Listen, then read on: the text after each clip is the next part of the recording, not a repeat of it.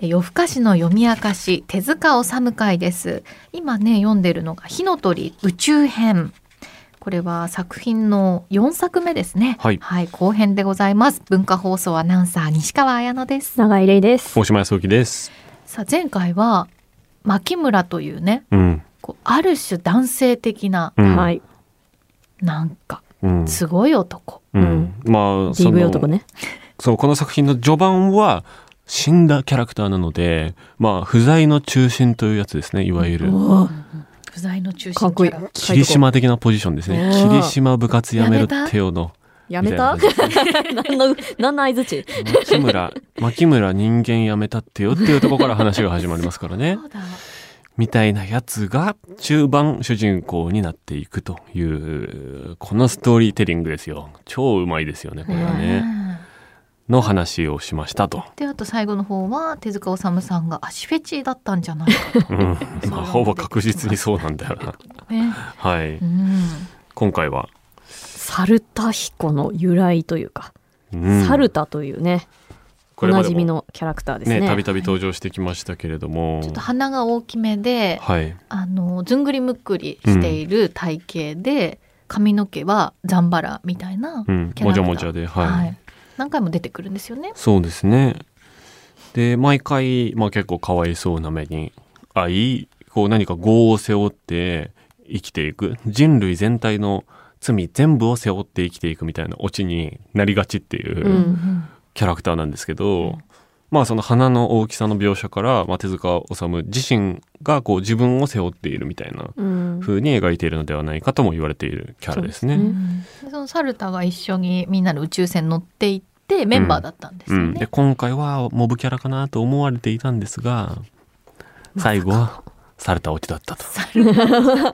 しかもオチなんだよな担わされてるのがいつも。そうだわ。最後一番苦しむのよ結局。これはなぜ罪人というか担わされるかというと、うんまあ、ナナが好きなんですよね。うんその牧村を好きなナナを好きで、あの、ナナがまだなんか牧村と一緒にいるわなんてこと言うから、うん牧村を殺そうとすると。そう、まあ、世界に二人きりみたいになって、まあ、木村はもう赤ちゃんみたいになっているから、まあ、大人の男女だからいけるっしょみたいなうん思ったんでしょうね。そしたら、まあ、拒絶されて、私は牧村さんが好きなのって言って、赤ちゃん牧村を愛するみたいなうんことをおっしゃると、ナナは。そうしてじゃあ牧村にき「貴様さえ殺せば」って言って、うん結構これやばいよ。ひどいですよね串刺しというかうね、ん。赤ちゃんをですよ。赤ちゃんをぐさぐさ刺すんですが、赤ちゃんは死なないと牧村はなぜならこう死なないという罰を受けてはい。るからな火んでのすよ鳥のね。血を舐めたので。ねで牧えー牧村じゃないや猿田がこう「うおー」って言って「牧村め」って言ってこうすごい風の中そして聞こえる声「猿田猿田」うん。だ誰だ俺を呼ぶのは分かったあの鳥かって言ってああのなた鳥はだ。牧村を殺そうとしたわねってう言っんて、えーあなたは罰を受けなきゃいけませんあなたの顔は永久に醜く、えー、獅子孫孫まで子供と孫まで罪の烙印が刻まれるでしょうと言って、花がこういろんなブツブツがこうできるといううん。おまけにあなたの子孫は永久に宇宙をさまよい満たされない旅を続けるでしょうおっとこれがなんだろう罰なんだということなのであ猿田彦ねやけに受難が多いけど罰だったんだってここで分かりますよね。ね今まで何編にもね出てきたうん、うん。猿田彦の罰が分かったと。しかも満たされないっていうのがあポイントだったんだってそいうのがこまで決まってるんだっていうね。うんそっからは、その、自由じゃないんだっていうう。ん結論まで決まっているという罰を受けるっていうね。いやーだからそのぼ前半ではね西川さんが牧村を通して何を表彰してるんだろうっていう問いがあったけど、うん猿田彦を通して何を表彰してると思いますこれとても難しいですよね、うんだって猿田彦のせいでナナも罰受けたわけでしょ多分、うんあなたが連れて行きたいというナナはもう永久にあなたには会えないナナはあなたのすぐ目の前にいます出てドゥンって言ってこの植物になってるナナが出てきてるわけで、これナナそのものの悪さっていうよりかは猿田彦の悪事の巻き添えになったナナでもありますよね、あそうかでもなんかナナが望んだから私が変えてあげたのよみたいなこと319ページで言ってるけあど本当だまあでもこう思ってるのか な思ってもいるんじゃないかな。巻き添え感もあるかもしれないされたへの罰っていう側面が結構強いような言い方に見えますけどね。うんうんうんなんかそのサルタって最初からうん超イケメンとして描かれてるわけじゃなかったじゃないですか、うんはい、だからなんかそういうところでに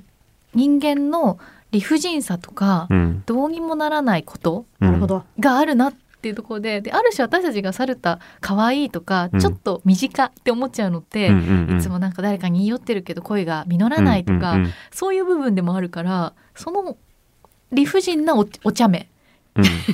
理不尽お茶目ってい理う不ジ尽お茶ャン目ルあるん だ。という、うんあの人間のままならなさみたいな部分なのかなと思ってうん るほど。ボ確かにケみたいな。まあそうですねその愚かさっていうか、うんでその愚かさがこうイケイケの愚かさじゃないっていうこう下からの愚かさみたいな、は卑屈な愚かさみたいなものをかなり一手に背負ってるキャラクターですよね。うん出てる確か出にてる。なんかそういろんな愚かさはずっと描かれていて牧村も愚かな男性性を丸出しにした権威的なだったり、あの過去のちょっと何変か全然覚えられてないけど権力者だったりとかの愚かさもあるけ様ど、々な、うんサルタヒコの、まあ、愚かさというかなんだろうままならなさですよね愚かさというか、なんか卑俗な欲望なんだよなその結構煩悩丸出しですよね。確かに好きな女とうん一緒にいたいとか、うんモテたいとか、でそれがなんかなんか人生のゴールみたい なところがちょっとあるんだけどそうじゃないでしょっていう視点もサルタへの描き方にはある気がするんですよね。なんか出会ったものに対してすぐ感情出ちゃうから。うん野蛮ですよね、うん結構明確に。うんそうなんだようんな。それは短さなのかでもあるわけですよね、うんで、まあ、生命力みたいなものはかなりあるじゃないですか。うんだから人間らしいっちゃ人間らしいんだけど、うんその人間ってこれでいいの果たしてっていうようなむき出しさまあ確かに、うんがありますよね、うん人間の初期設定みたいな、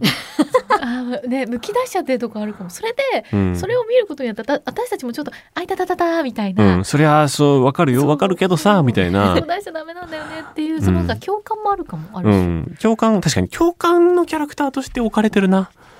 他のキャラクターあんまり共感できないもん今でき回ない特に確かにうん今回全然できないですよね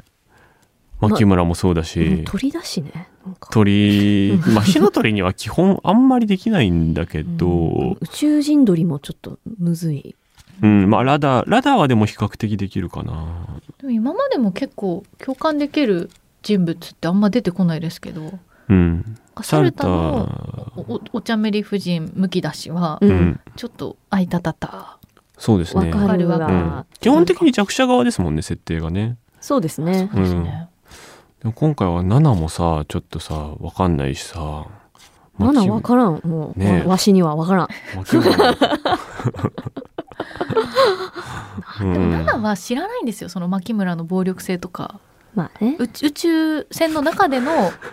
7かばってるえ いや私たちは知ってるじゃないですか。まあねそわのかるラダーにしたこととかを知ってるけど、教えてもらったけども。ナナはだって宇宙船で多分二百何十歳だから、うん牧村はうん。相当詳しかったと思うんですよ。ああ。宇宙船の使い方とか、かっこいい先輩みたいなね。運転うまいみたいな。はいはいはいはい、はい。で地球のことも知ってるし。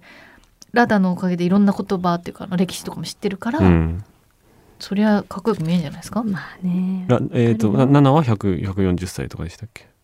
ナそナうはねわ若めですもんね。うんずっと若め牧村と差ありますよね。そうですよね。で牧村だけ地球を知ってるんですようん、そうだそうだ。んそうだからちょっそとうだ憧れみたいなのもあるし、えうんまあ地球知っそういてんの、みたいうなっのもあるのか。ていうなんか悲しい悲しいキャラですねだからある種、うんうん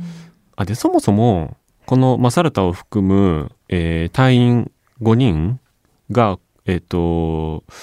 母なる地球へこのペテルギウス第三惑星ザルツの資料を運び届ける役目に一生終わるのだというこう言われて任務を言われているところがありますよね。はいうんで君たちの中で地球を知ってるのは7年前このザルツへ地球から到着した牧村飛行士だけだだから牧村は7年前から地球からこのザルツという星に移動してきたというはいうんことですねでこの人たちはこの任務のために一生終わることはもともと決まっていたというのが結構中盤で出てくる衝撃設定なんですけど、ドキドキしたここ、ねえー、えー、えーってことはさこのカプセルに乗ってさまようことと彼らが任務を遂行して達成してうまくいきましたパターンうんに我々が思ってるほどそんなに差あるのかなみたいなうんあなんかカプセルのまま宇宙をさまようって結構絶望ですよね今はのい僕らの地球に生きてるものからすると、でもこの運搬の任務で一生終えるって大差なくないみたいなねのが思って覚悟もできてるしね本人たちはねあ。しかもそそれとして育てられてますね。まあそうそう今そう、んそういうもんだと思って生きてるから、うんこれかなりなんか虚無的な設定だなって思いましたね、のこううんねなんか未来未来虚無みたいな未来教育なんか独特なで地球へ着く頃は私たちいくつ多分140歳と136歳さみたいなでこの戻る先が地球だっていうことがある種の希望なんだとは思うんですけど、うんザルツっていうのは多分結局、えー結局僻地みたいなところだとは思うのでそこから地球に戻れるっていうことにワクワクはしてるんだと思うし、うんそれができなくなる絶望っていうのも一個あると思うんだけどでももともとこの人たちの一生ってほぼ宇宙船内での移動だったんだ。 ねそうですね。で冷凍睡眠5年中4年は冷凍睡眠して1年間だけ生きててほぼ人と喋らないまま百何十年いくサイクルうんっていうことがだんだん説明されますけどうんもともと結構絶望的な人生じゃないこの人たちって。えぜまあそれがねもしかしたら出世みたいなものだったかもしれないけうんうんうどん自分だったらすあのその宇宙船の旅より、うんうんずっとスクランブルで遊んでるねこのね人生そうだみたいなねこのデ出ましたィスコみたいなね空中ディスコみたいスクラなンブルダンスね絶対良くないでしょこれ。人工重力に身を任せながらみんなで踊うんるダンスホールみたいな感じなんだけど、まあ、私たちから見ると台風みたいな、うん災害ですよねこれは ね。これはそのザルツっていうその星にある娯楽なんですよねうんでザルツの最後の番だ踊らないかっていうふうに言って出発の前の日に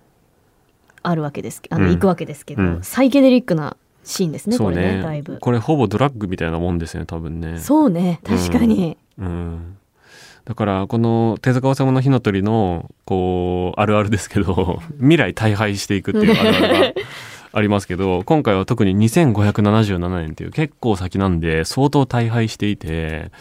なんかこう勉強とかそのためになるとか爽やかみたいな文化じゃなくて目が回ってうんフラフラすることを楽しむっていう良くない方向に行っちゃってる文化うんなんだけどテクノロジーは使ってるので空中でぶん回されてあっちゃこっちゃ行って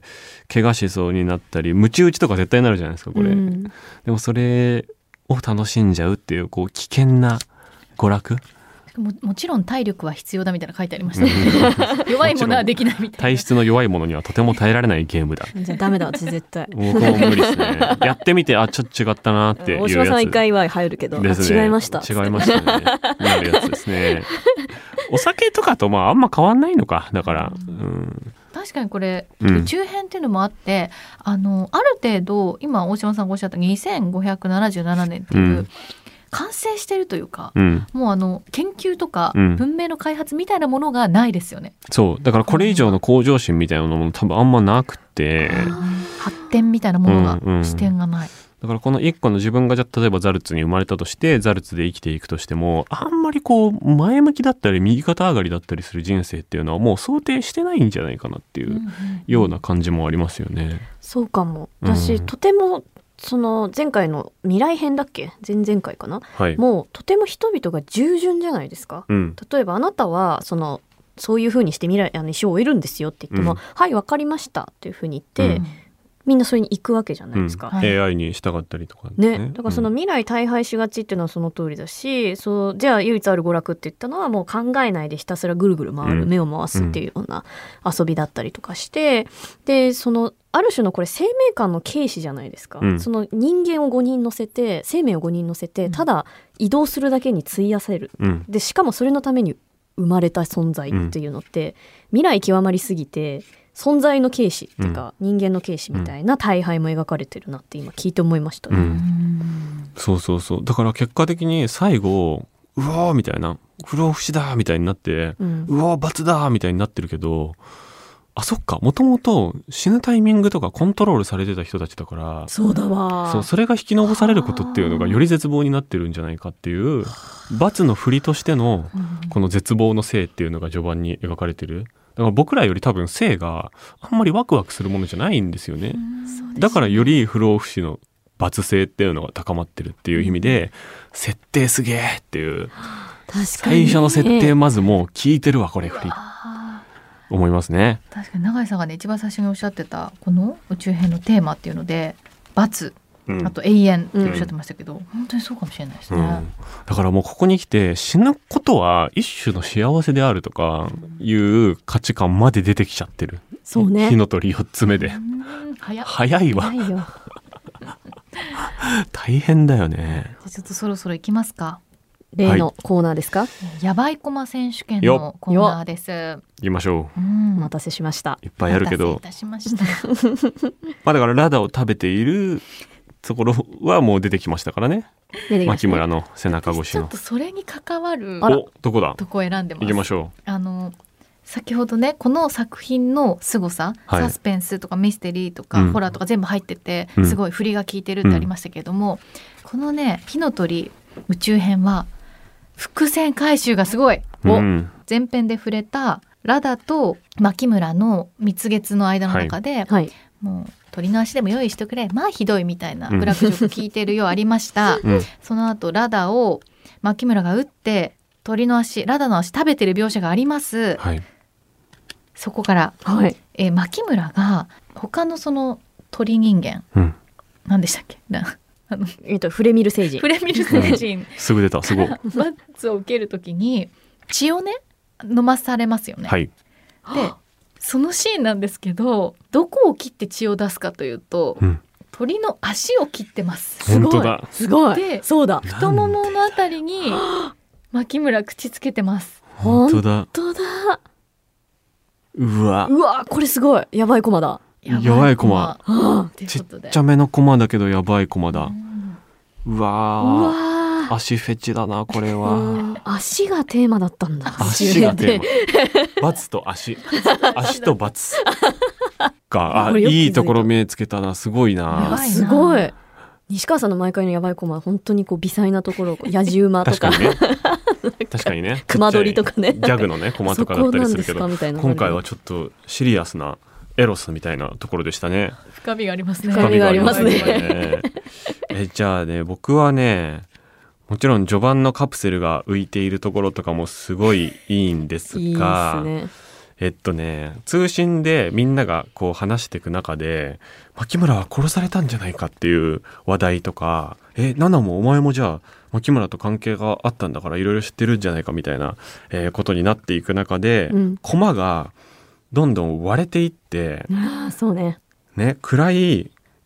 これ7の目なのかなこれ暗闇のところで会話に参加しない人の目はうん白く浮き上がってるところで3個連続してて3個目のコマは真っ黒になってるんですけどってことはここはもう目をつぶって反応してないっていうことなんですよね。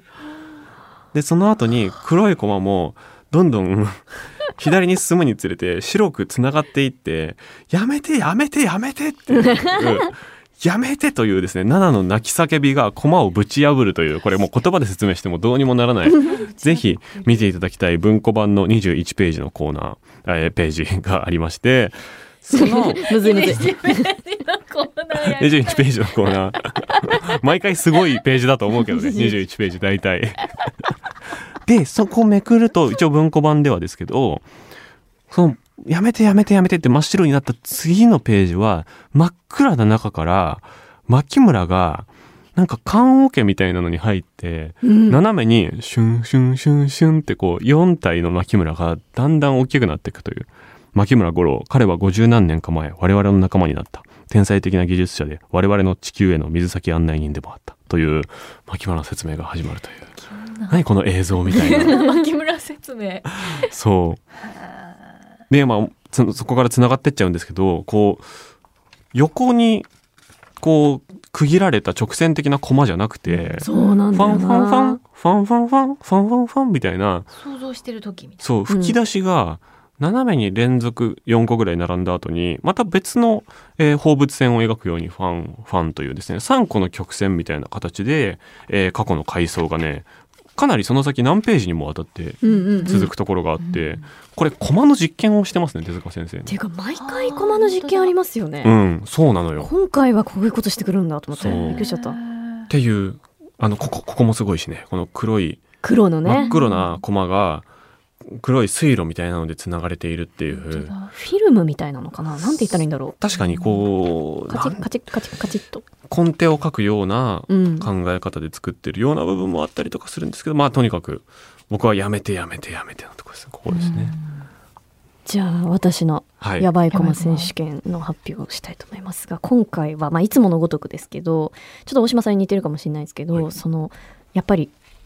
大島さんはコマの表現だったじゃないですか、うん私はその擬音の表現うんあるながすごいじゃないですか毎回。うんうんで例えばどれだあの電子版の302ページなんですけれども川がこう流れている時にこうザーっていうのが川の流れに即したように書かれ てて逆向きにそれが描かれてたりとかちょっと待って座が逆さまってことですかそう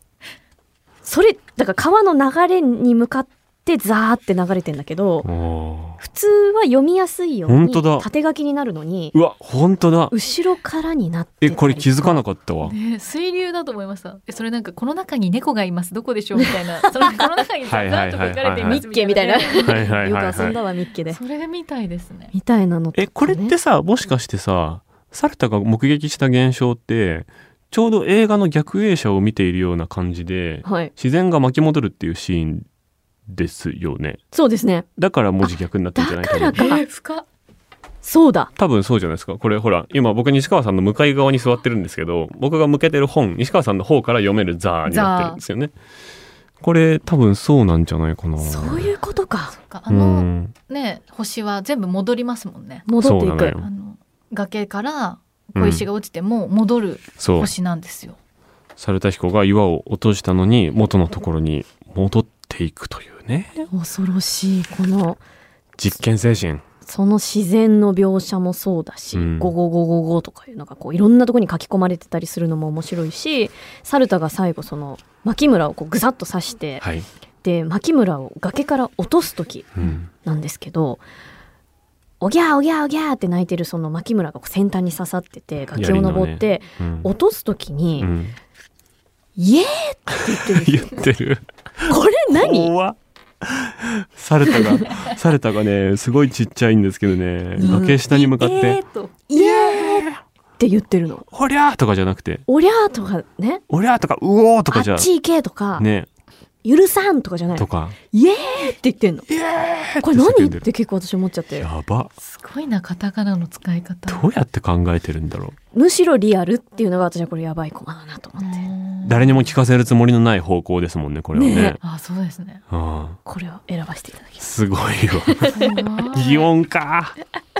もうやばいね深みがありすぎるな、い気やづけーば面白い面白いですね。あの前回の未来編が確か火の鳥本当に読む時間一切ない人はこれから読んでいただけると火の鳥ですっていう話をしましたけど、今回の宇宙編は